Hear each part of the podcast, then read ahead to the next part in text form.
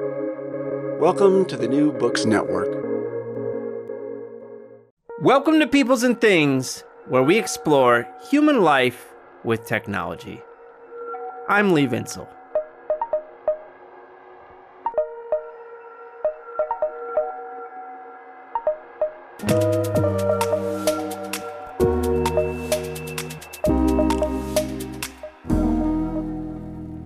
Hey, everybody.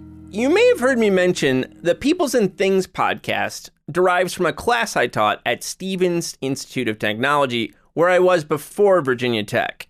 And whenever I taught that class, I like to begin with what I believe to be the simplest and most helpful definition of technology, which is the things animals use to achieve their ends.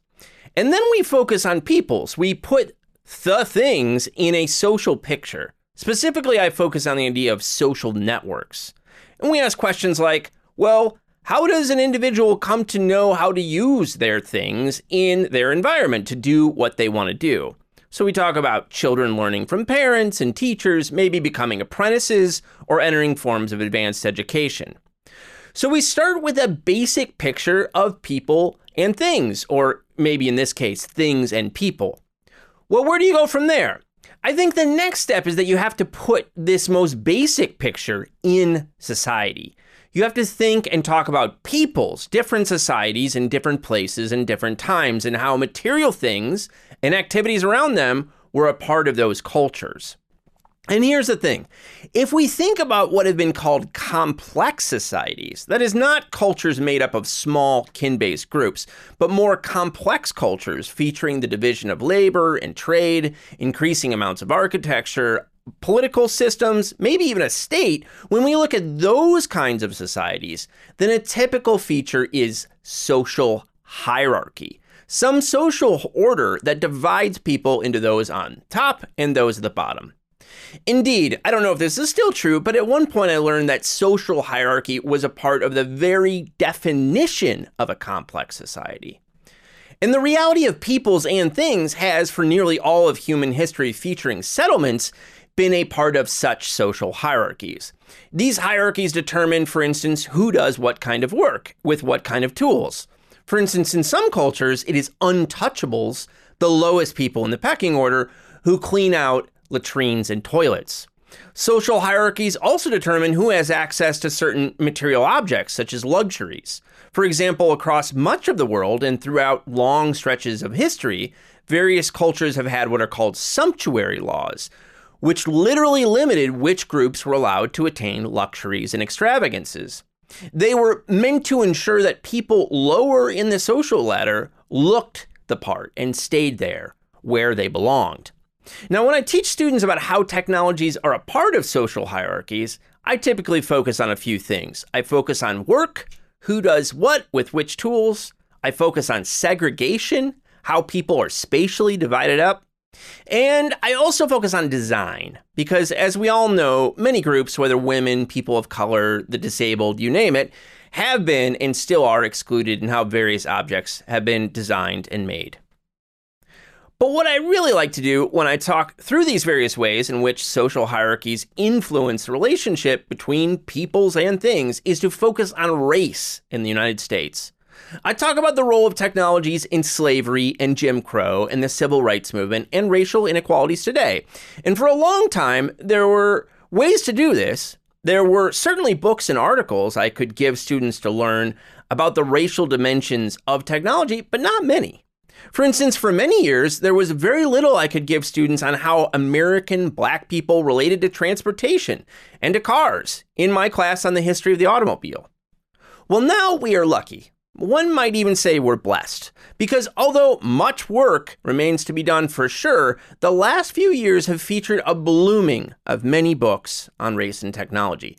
And I'm excited because we are bringing you one of my favorites Mia Bay's Traveling Black A Story of Race and Resistance, a book that I really like and I look forward to teaching for a long time.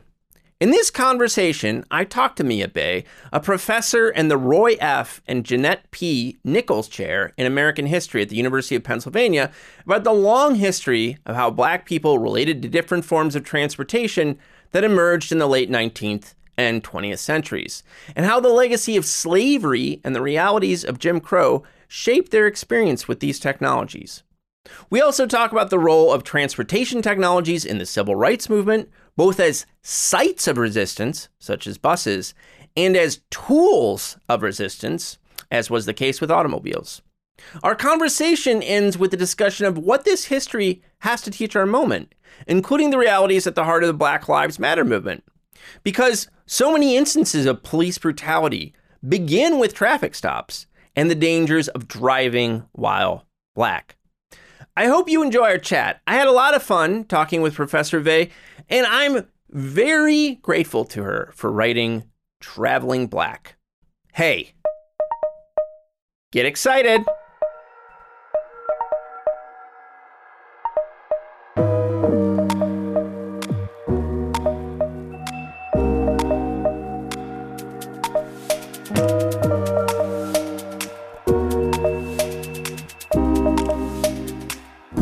Mia, thanks so much for taking the time to talk to me today. Thank you for inviting me. Uh, Traveling Black's a wonderful book. Uh, like I said, I, I um, told you earlier, I, I really look forward to teaching it. Especially, I think it's it's really great. When you explain to people what it's about, if that's something we still do in these kind of pandemic times, what do you say, and, and what were you trying to do with this book?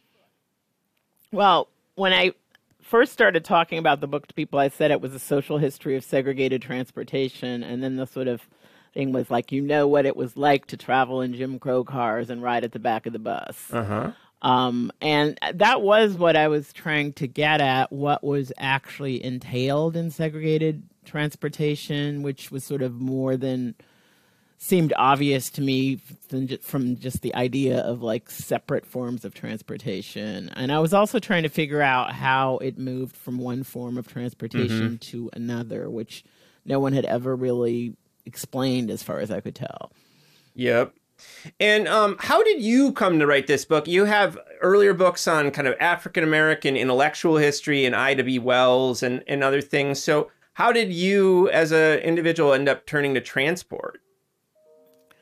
I ended up turning to transport partially because I wrote about intellectuals. Um, I wrote about, for instance, a, a biography of Ida B. Wells, um, a anti-lynching crusader and black journalist whose career in both activism and journalism first took shape after she was kicked out of a ladies' car in Tennessee in 1881.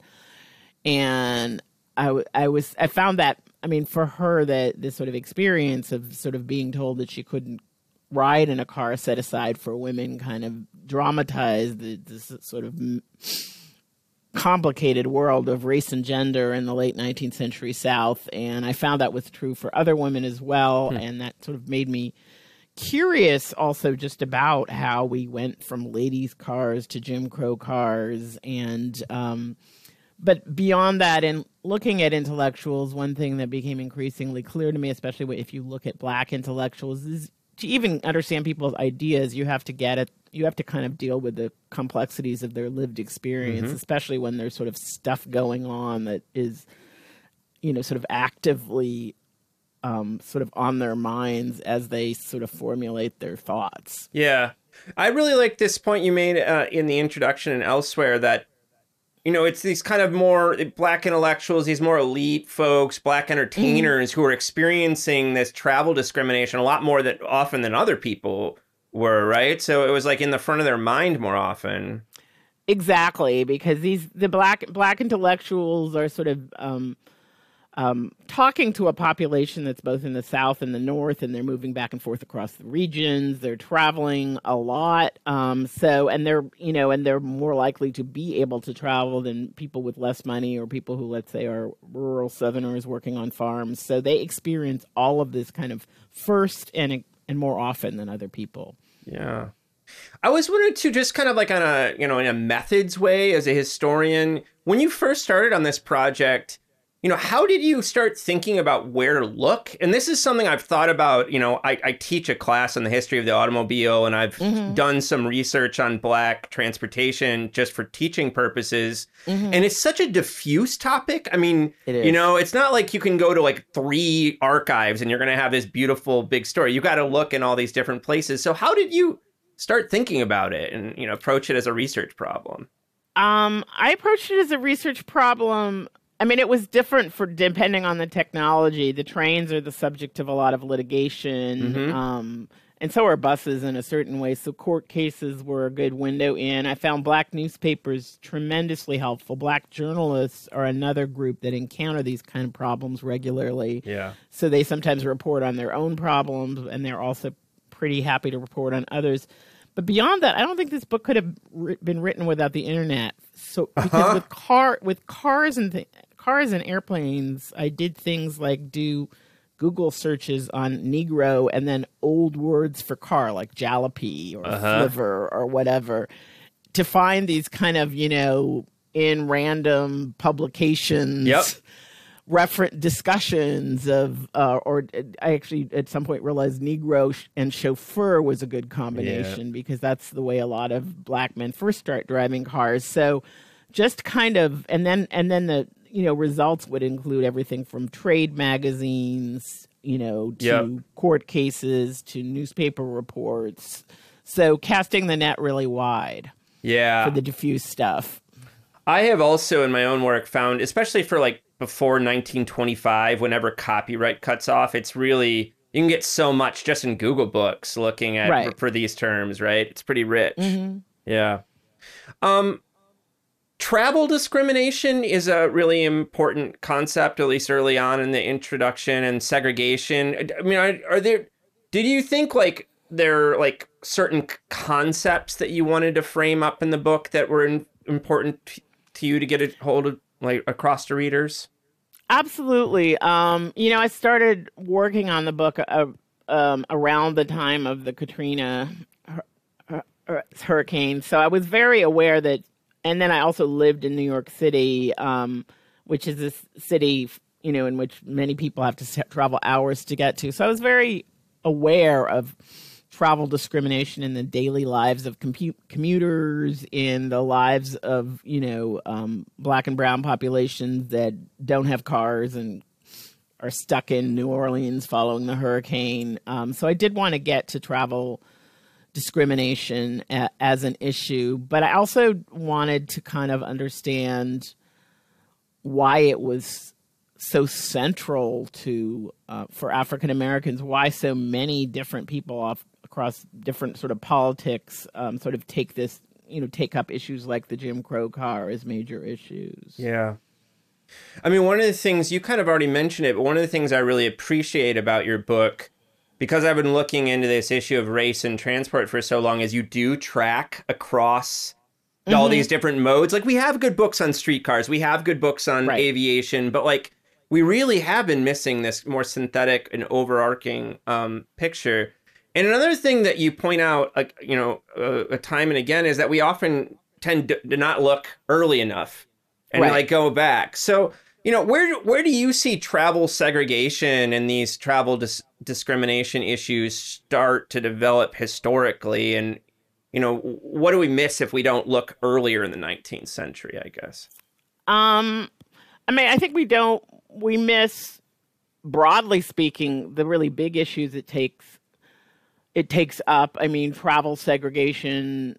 This is all been a debate among historians about the origins of segregation, and and, the, and I guess the thing this travel discrimination suggests is we need to sort of disaggregate segregation to even understand it. Travel segregation is closely timed. The beginnings of various forms of travel segregation and discrimination really are is closely linked to emancipation in both the north and the south. Those things happen at different times. It's also mm-hmm. closely linked to the d- things like the development of railroads and and sort of significant numbers of common carriers. So it's a very it's a history that has to do with the the um both the technology and also the sort of phenomenon of um, emancipation and then also urbanization. Because what what do we develop these common carriers for? Often to sort of move people from city to city Yeah. which produces new kind of anxieties about proximity especially because it coincides with emancipation. So we have to think about all these things together. And when it comes to thinking about um, travel segregation across different modes what i came to realize kind of late in thinking about the book and maybe could have emphasized more in the introduction is just that you know to under to understand the history of travel you need to understand travel as people as people actually do it which is to say we make decisions constantly about whether we're going to take the train or Yeah. drive a car or take a plane. Like you don't just sort of do one but so when we write about just one we're not kind of understanding the choices people are making. Um, I think you know, like abstractly in popular history, but certainly in academic history, we know that segregation affected the railroad system and that there was the Jim Crow car. But I also think like you just bring so much more richness and detail to that story than I'd ever seen before, including where where it leads off with this uh, gentleman. I think it was a doctor who like had like clothes to travel on the train because like it's so filthy and stuff. I mean, it was mind blowing. So, I mean, what do you think is missing about you know? What do you think is kind of missing in the the popular history of the Jim Crow car that you would- wanted to draw out for readers?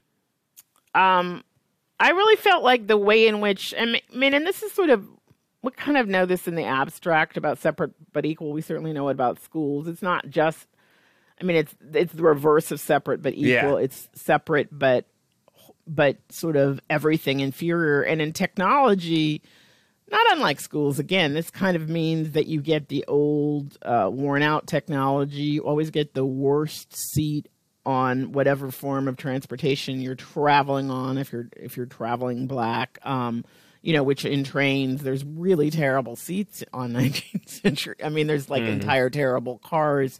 The jim crow car is an old wooden car you know, um, which is more likely to completely collapse in the event of a crash. All of these things, which I don't think we had really come to terms with. People knew them at the time, black travel, and that's one of the reasons that, you know, why why people protested, especially the Jim Crow car, so fiercely was they were aware that it was. Um, just i mean it was miserable to travel in often and it was dangerous um, and it had like very few of the amenities that were sort of normal in railroad cars. And and i think i mean one of the reasons i wanted to write the book was i felt like people were kind of forgetting it. Um, people wrote about jim crow and the railroads often through the lens of the courts where which n- almost never took up the issue of what exactly was entailed in Yeah. the so-called separate but equal arrangements.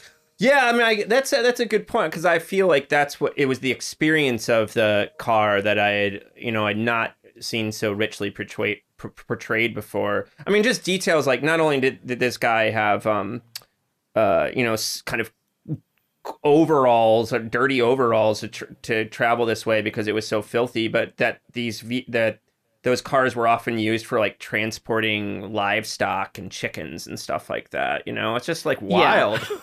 yeah I mean, I can just can you imagine? My God. Uh yeah.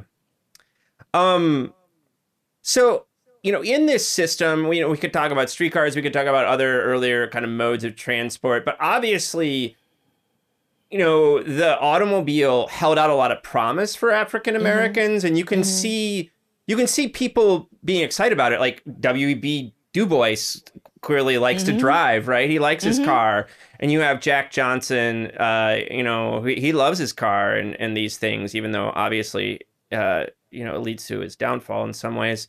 But um, you know, there is also the car also came with its own problems, and you example there examine there's this entire racialized and racist system built around the car. So I guess one, one place I want to start, where do we know about like the earliest automobile users and, and what they experienced?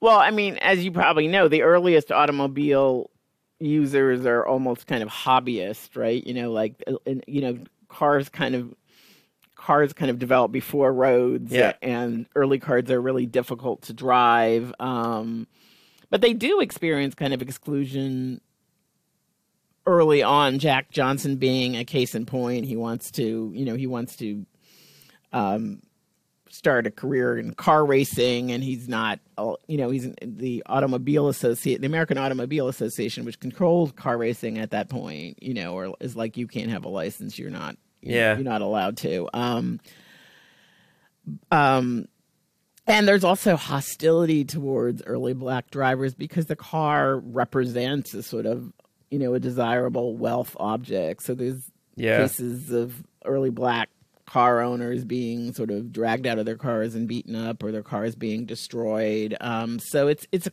it's you know it's a kind of controversial object for blacks to pick up from early on, and then and it and and then when cars are at the point where they offer people a certain freedom, which is to say you can drive long distance in the is in them, you begin to get these development of a kind of system of hotels, motels, service stations in which there there are forms of segregation in the South. They're mandated by law, but they also occur in the North where they're sort of customary. Mm-hmm. And you know the the car was such a class based object at first. I mean, mm-hmm. I think mm-hmm. it's like Woodrow Wilson said that automobiles are like the best argument for socialism ever because there was so much class hostility. This is like in 1907 he says that or something oh, like really? that. Wow. Yeah.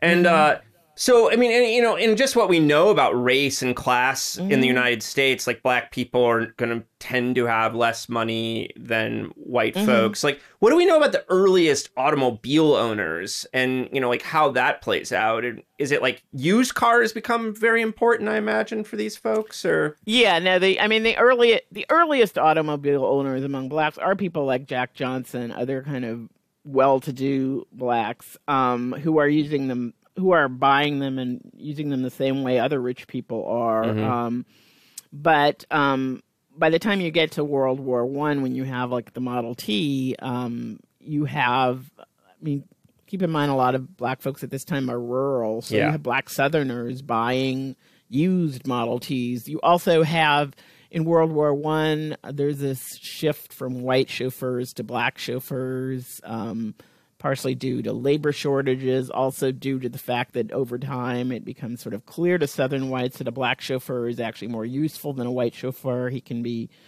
required to chauffeur the car and do other things as well. Whereas initially, the white chauffeur is kind of this sort of technological expert yeah. who doesn't do do much else aside from maybe take your daughter out, which was also one that was a problem known for. Whereas the black chauffeur was could be sort of incorporated into the household service. Yeah. Um, so you have you have around World War One, you have things like sharecroppers when there's a good cotton year, and there were a couple buying used Model Ts.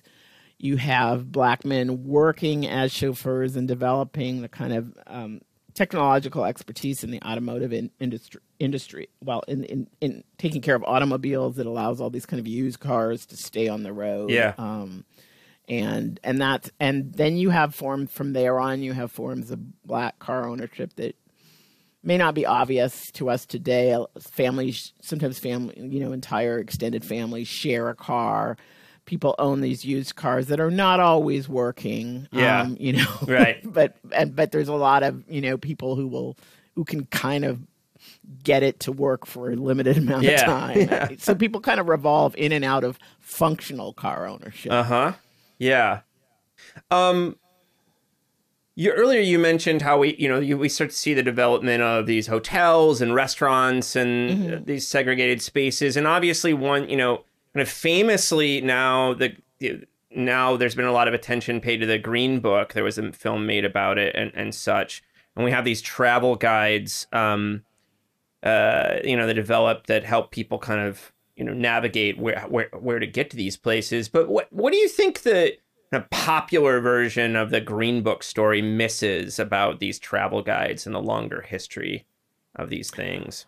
Um, a couple of things. I mean, um, I was sort of the sort of the movie The Green Book came out while I was writing, as did sort of a flurry of articles about the yeah. Green Book, and I, I kind of felt like it misses out on the story um, in a couple of different ways. One is, of course, that the Green Book is by no means the only travel guide. It's the only one that's known, but it was, you know, there, it comes out of a long, uh, uh, you know, there's, it's not the first. Um, it, um, there's a, there's a history of these travel guides that goes back to just before the Depression, um, and um, and and even before then, there are these kind of more informal guides that are being circulated al- among black musicians. Uh-huh. Um, right. And the Green Book actually has ties to that. Um, Ernest Green, who develops the Green Book, is um, either he I can't remember he or his brother-in-law is you know is an agent for some black musicians. so it's literally built off existing lists and very much in this sort of infrastructure of like Yeah.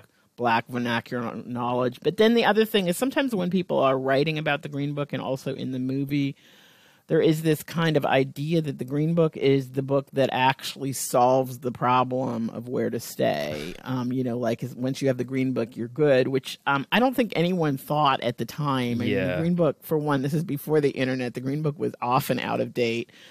The businesses that it um, listed were often somewhat ephemeral. They were underfunded black businesses. Um, and as one user complained around 1940, like the Green Book didn't really, he, he was sort of saying that doesn't really tell you which one is almost a whore, which of the hotels is almost a whorehouse, you know? Like, yeah, right. yeah, so, like Yes. you got a choice of three and you don't know which one Yeah, is, the, is the brothel. right right and clearly i mean it's it doesn't solve a lot of other problems because there's still you're going to face discrimination and violence and all these other things um, Yeah, and you're also going to face, and this is um, this came out in the 1964 Civil Rights Act hearings. You're also going to face just having to drive a tremendously long time between Yeah. these establishments, um, to the extent that it was actually kind of dangerous. It was like a longer time than recommended by Yeah. the highway safety guidelines. Right, right. Um, so you know the, this period that you're that the early part of the book looks at the late 19th and early 20th centuries. Um, obviously featured like the creation of all these new transport forms, and as we talked about, um, you know, one of the things you're tr- tracing is how segregation is kind of moving between n- new technologies. So how did how did Jim Crow segregation and and these forms of discrimination come to be applied to air travel when it starts to emerge? Yeah, that was fascinating. That was actually the first chapter I wrote because I had no idea whether it would be a chapter or like ten pages. Uh-huh. Because you know, it just know that wasn't feeling. clear whether the sources are there. Um, but um, I mean, in some ways, it was like the other technology. There was always this kind of phase where the new technology emerges, and it's supposed to be for elite, technologically advanced white people, and this was true with early air travel, even to the point where air travel kind of originates as individuals flying planes, and um, blacks are discouraged from participating in this. There is, you know, people like Lindbergh, you know, say this is the sort of talent of the master race, the greatest accomplishment of the white race, and so forth.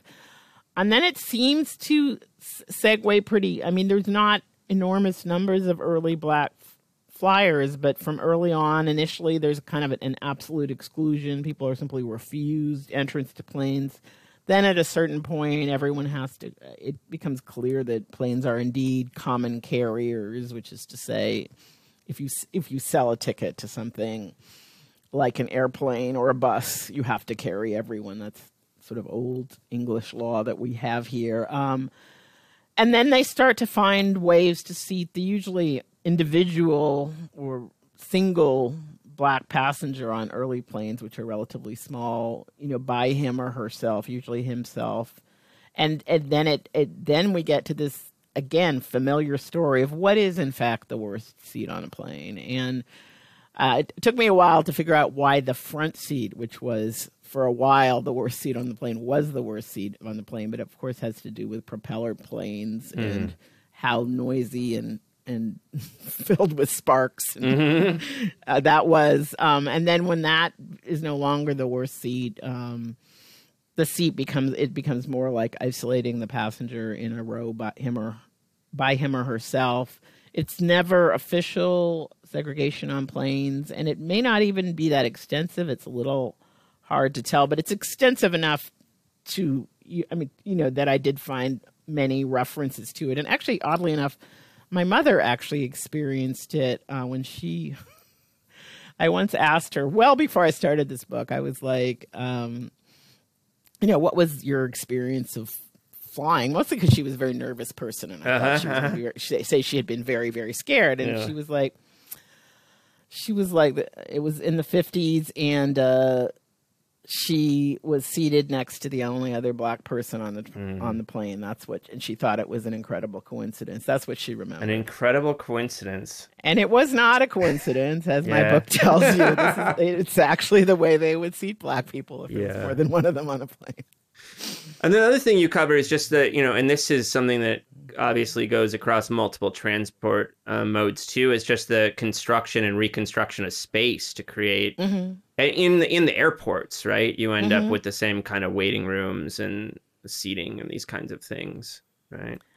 Yeah, no, there's a. I mean, there's a, there's a there's a, you know a, a deep commitment and a legal commitment in the South during the years that airports are being constructed into constructing segregated space. So they find ways to do it, even though airports are all constructed with federal grants that actually have you know are, are supposed to not actually support segregation they find sort of legal loopholes ways around it but it's um so airports are being built with with various degrees of segregation usually restrooms almost and, and almost invariably restaurants well into the beginning of the 60s when the justice department finally Yeah. puts an end to it You know, the civil rights movement. I I, I had a another guest I had on recently, just interviewed this week, is the African American historian Joe Trotter about his work mm-hmm. recent book Workers on Arrival. It's this kind of big history of African American labor going all the way back to the beginning and coming up to the present.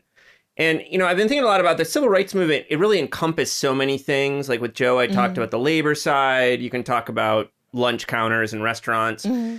But I feel like the transportation aspects of the um, civil rights movement, whether it's Montgomery or the Freedom mm-hmm. Riders, it's just so iconic as a part of the movement. Why do you think it? Pl- I mean, why was it such a? You know, why did it play such a big role in the movement, and why do you think it strategically uh, the civil rights leaders were focusing on it? Hmm, That's a good. Well, I mean, I, I'm not. Sh- I'm not sure. It was strategically what the civil rights mo- movement leaders planned to focus on. I mean, Montgomery, a lot of transportation projects sort protests actually start, you know, out of what's going on on the ground. Certainly in Montgomery, um, you know, it's um, a lot of women with a, I mean, there's sort of a long history of hostility between bus drivers and um, blacks in Montgomery. By the time you get to the bus boycott, black men are barely even riding the buses if they can avoid it because the kind, you know, because the kind of disdain that they're treated with sometimes leads to fights. Yeah, Um, and you have, you know, women kind of planning to to start a boycott well before it happens, and then only when it when they do start it is, you know, do we have leaders like Martin Luther King being called in, and the NAACP has sort of is it has you know, it var- during the Depression, when the NAACP has to kind of choose its cause, it it chooses education over transportation for hmm. for good reasons. It also emphasizes anti-lynching over transportation, but transportation keeps coming up because it's so much part of people's daily life. Yeah. Um, and also because um, it you know poses these kind of moments that um, you know in which people are in real crisis. So you just keep having court cases that are not necessarily always organized by anyone who's planning to make this as a major, Right. major deal. Yeah. Right. yeah, So it, it it's I think it just it, it has it's a national problem. Yeah. It's um it's something that people often confront as individuals, but in ways that sort of lead them to lead them to pursue a court case or in the case of things like um, local buses do a bus boycott. Yeah. Um, you know, I think it just um, and there's un, I guess it's also like with schools. I mean, yes, school seg- segregation was horrible, but there were ways in which people were attached sometimes to their segregated schools, trying to make them work, not entirely averse to the idea of just getting equalization Yeah. of funding or improvements. But the transportation s- segregation just didn't work because the rules were different from state to state, from region to region. Mm-hmm. You could end up in trouble with segregated transportation without ever having, you know, having planned to cause any kind of protest. One of the things that really has interested me for a while, and um, I, I did some research on it with a grad student using black newspapers, is the um, role of automobiles and um, uh, what's the word I'm looking for here? Um, carpools in the civil rights movement, Mm-hmm. especially in especially in Montgomery. I mean, in King's memoirs, the carpool plays a big role in kind of Mm-hmm. making it possible. So, what? How do you? Yeah, like, how do you think the kind of yeah the car played a role in just like the relationship between these different modes of transport for the civil rights movement leaders? The car, Yeah. you know, the car for all that people experienced a lot of forms of discrimination, driving forms of discrimination that sort of led them to, you know, um, be wary of service stations, to sometimes travel at night, to go certain routes. The car, on the other hand, also did offer certain kinds of freedoms, and one was an alternative to public transportation. I mean, as I said, in Montgomery, a lot of black men had already stopped riding Yeah. the buses. If there was a one-car family, maybe the maybe the man would be riding the bus, uh, riding the driving to work, um, and it made, you know, it made the boycott possible, though not without difficulty, because as you probably know from King's thing, you know, the, the um, insurance became an issue Yep. for the boycott carpool. There were all sorts of attempts made to kind of shut that Yep. down. Um, but there was still some possibility of autonomy, and even insurance could be secured elsewhere, and there were ways to get gas if local gas stations weren't supplying it. Yeah. No, it's a fascinating story, I think. I mean, and, and yeah, there were like multiple waves. I think if I remember correctly, there was um they first wanted to use taxis, black owned taxis to basically circumvent the bus system and the city cracked down on that in a big way. So it's just like multiple ways. You see the the, the kind of activists trying these different strategies and then the city would try to close that down. So it's it's a really fascinating story.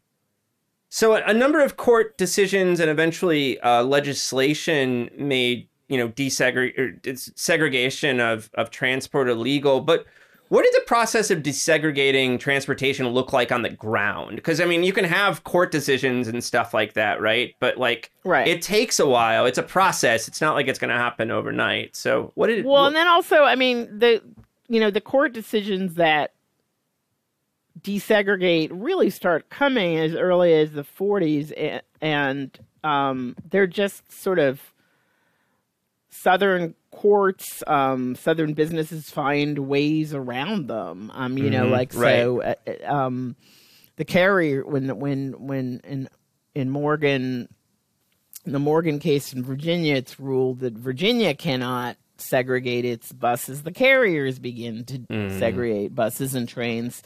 Um, and even after 1961, when um, desegregate, when the federal government finally kind of cracks down and says this is going to be enforced, um, you know, people still have to kind of get it through their heads that they can actually ride in whatever part of the car that they want. But I, I think, I think the challenge is that, I mean, one of the things that white Southerners hope that is, with with or without the law, people would just continue to observe segregation Yeah. rules, and that that did not happen precisely because. Um, the accommodations for blacks were so inferior. People didn't continue to simply observe segregation. And then you also get um, things like the freedom rides of 1961. Um, and and and the cases that precede that, like there's the Boynton case, where you just have a, you know, a, a college student who decides he's going to eat at the white bus station counter. So Yeah. it it I think it, it takes, but I mean, what I take from the whole story is that it takes more than court cases. It does take direct action protests, um, often by people who are actually simply trying to claim the legal rights that they already have according to the courts. Yeah, totally. So the subtitle of your epilogue is hashtag Black Travel Matters, and uh, clearly transportation plays a huge role in the Black Lives Matter movement. If we think for a second about how deadly encounters with police so often start for Black people. So after after doing the work of writing this book, you know, what do you want to tell people today, and what do we learn from the history of race and transportation that maybe we fail to understand or recognize? Um, I think I, I guess one thing I learned was that um, you know, there's a way in which infrastructure can be invisible to us, especially to those of us who are not really having problems with it. You know, um, so like if you have a car, you may not be aware that the public transportation in your neighborhood is abysmal and Yeah. you can't get from one place to another. Um, and um, so I mean, I, I think it tells me that we need to pay more attention to that and, and how those decisions are made, which are it's usually kind of I mean, usually made in, in, in all sorts of ways that actually don't take into account the sort of needs of a broad spectrum of people Yeah. broad spectrum of people. Um, and, um, you know, I've long thought that transportation inequity, um, and it's sort of ma- muddied by the whole pandemic work from home thing to Yeah, some yeah. extent, but I've long thought that transportation inequity was sort of, especially given the way the housing market operates, sort of the sort of new, was heading to new heights, you know, just because, especially in the Northeast, you have people ending up living you know, two, three hours Yeah. away from where they live by public transportation. Is that a sustainable way of living? Is that a sustainable way of organizing people? Yeah. Yeah. And, you know, and now with climate change, that's even a bigger question. We have to think about how we, we just have to think Yeah. actually more about how people get from um, one place to another, whether it's fair and equitable and whether it's destroying our planet. Yeah, totally. No, I, I really like the you know, some of your reflections in um uh in the epilogue about kind of the devil's bargain around cars uh for black people for not only for the, you know, driving while black type issues, but just what it means for cities and the environment and all these things. It's it's such a huge question that we're stuck with. Yeah, yeah and, and one that seems like it grows more pressing all the time, and, and it seems like as we try to address either one of those issues, either be it the environmental toll of cars or transportation inequality, we actually need to try to think about solutions that address both of them at the same time. Yeah. And the other part- I loved about your epilogue, this was actually something I was thinking about doing sometime is going down and actually like riding uh, buses in Montgomery and, and checking them out, right? And I was I love the fact that you wrote about like what does the bus system in Montgomery look like today? And you know, you say, um, you know, it's far from something Rosa Parks would idealize, right? Even though it's been Right. desegregated in, in quotation marks, uh, it's pretty far from ideal. No, it's pretty far from ideal. And today, you know, the Rosa Rosa Parks equivalent of today, someone with a white collar job probably isn't taking the bus. The buses don't run often Yep. enough for anyone who has any choice Yeah. uh, to take them regularly. Yeah, and I guess someplace I've ended up thinking a lot the last couple of years about this is the civil rights movement is this moment, right? It's this mm-hmm. famous moment. It comes together for particular reasons. It falls apart in particular ways in a particular time. And we have the legacy of those things, mm-hmm. you know, or, but whether we look at education or transport or voting rights or all these things, they're not battles that can be won at one time, one point in time, and then it's over, right? Right. Um, and so, I mean, I also felt like your book is in at parts like calling in the end to that we need more forms of activism around these transportation issues.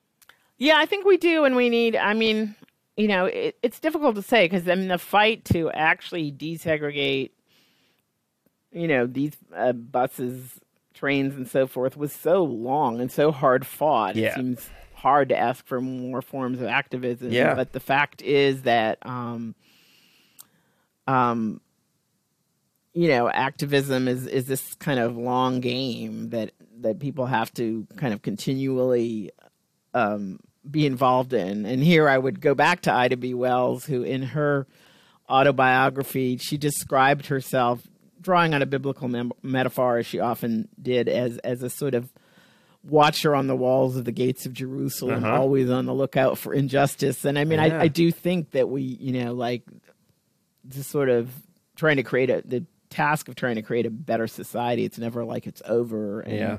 we go through cycles of backlash, in particular, in in this country. Mm, we're in one of those right now, unfortunately, aren't we? Exactly. Yeah. So, what's next for you? I mean, do you have a, a next project you're working on, or are you taking a break? No, I, I mean, circle back to the project I was working on actually before I started this book. After before travel, traveling black kind of hijacked my Uh-huh. research agenda, and that was that was that is a book about African American ideas about Thomas Jefferson. Oh, cool. I love that. I mean, I, I haven't read your your I think it was your first book maybe, but you were you Mm-hmm. wrote about African Americans thinking about white folks, right? Was your Yeah. early work? Yeah, And yeah. now you're thinking about like Jefferson as an example and kind of Jefferson in particular, because Yeah. one of the things I found in the research for my first book is that he is actually much discussed in 19th century black newspapers as a you know a kind of as both the best and the worst of American democratic yeah. thought. So, um, so I you know I want to return to that and kind of look at the way he emerges as as a central figure in black thought during the 19th century and sort of what people do with that. That's cool. That sounds wonderful. And I mean, are you going to bring it up? I mean, uh, you know, obviously, um, with um, I'm sorry, I'm thinking, I'm forgetting Jefferson, the woman Jefferson was in a relationship with, but There- Sally Hemings. yeah, right. I mean, there's been a lot of um, a lot of rethinking his legacy and recently. Will you will you come up and examine that, or do you want to really focus on that earlier period? No, I think I will examine examine that um, in one way or another. It's Yeah. sort of challenging to figure out exactly how to do that, but it seems like there's it's um you know it's it's overdue and um yeah Yeah. Well, Mia, this has been great. Thank you so much for taking the time to talk to me today. all right all right well thank you i enjoyed it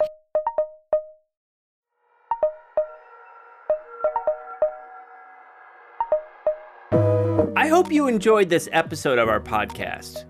You can reach us with questions, comments, and suggestions at leevinsel at gmail.com or by following me on Twitter at STS underscore news or on YouTube at People's Things.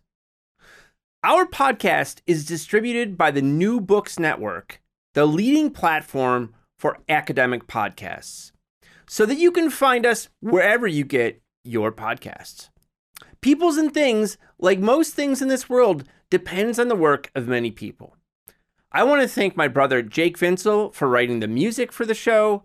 I want to thank my buddy Juliana Castro for designing the logos for the podcast. You can check out her work at julianacastro.co. Joe Fort is the producer for the podcast, and Mandy Lamb is the production assistant. This podcast and other Peoples and Things programming are produced in affiliation with Virginia Tech Publishing and supported by the Center for Humanities and the University Libraries at Virginia Tech. For information about other podcasts from Virginia Tech Publishing, visit publishing.vt.edu. For the entire Peoples and Things team, I am Lee Vinsel. And most importantly, I want to thank you for listening. Thanks.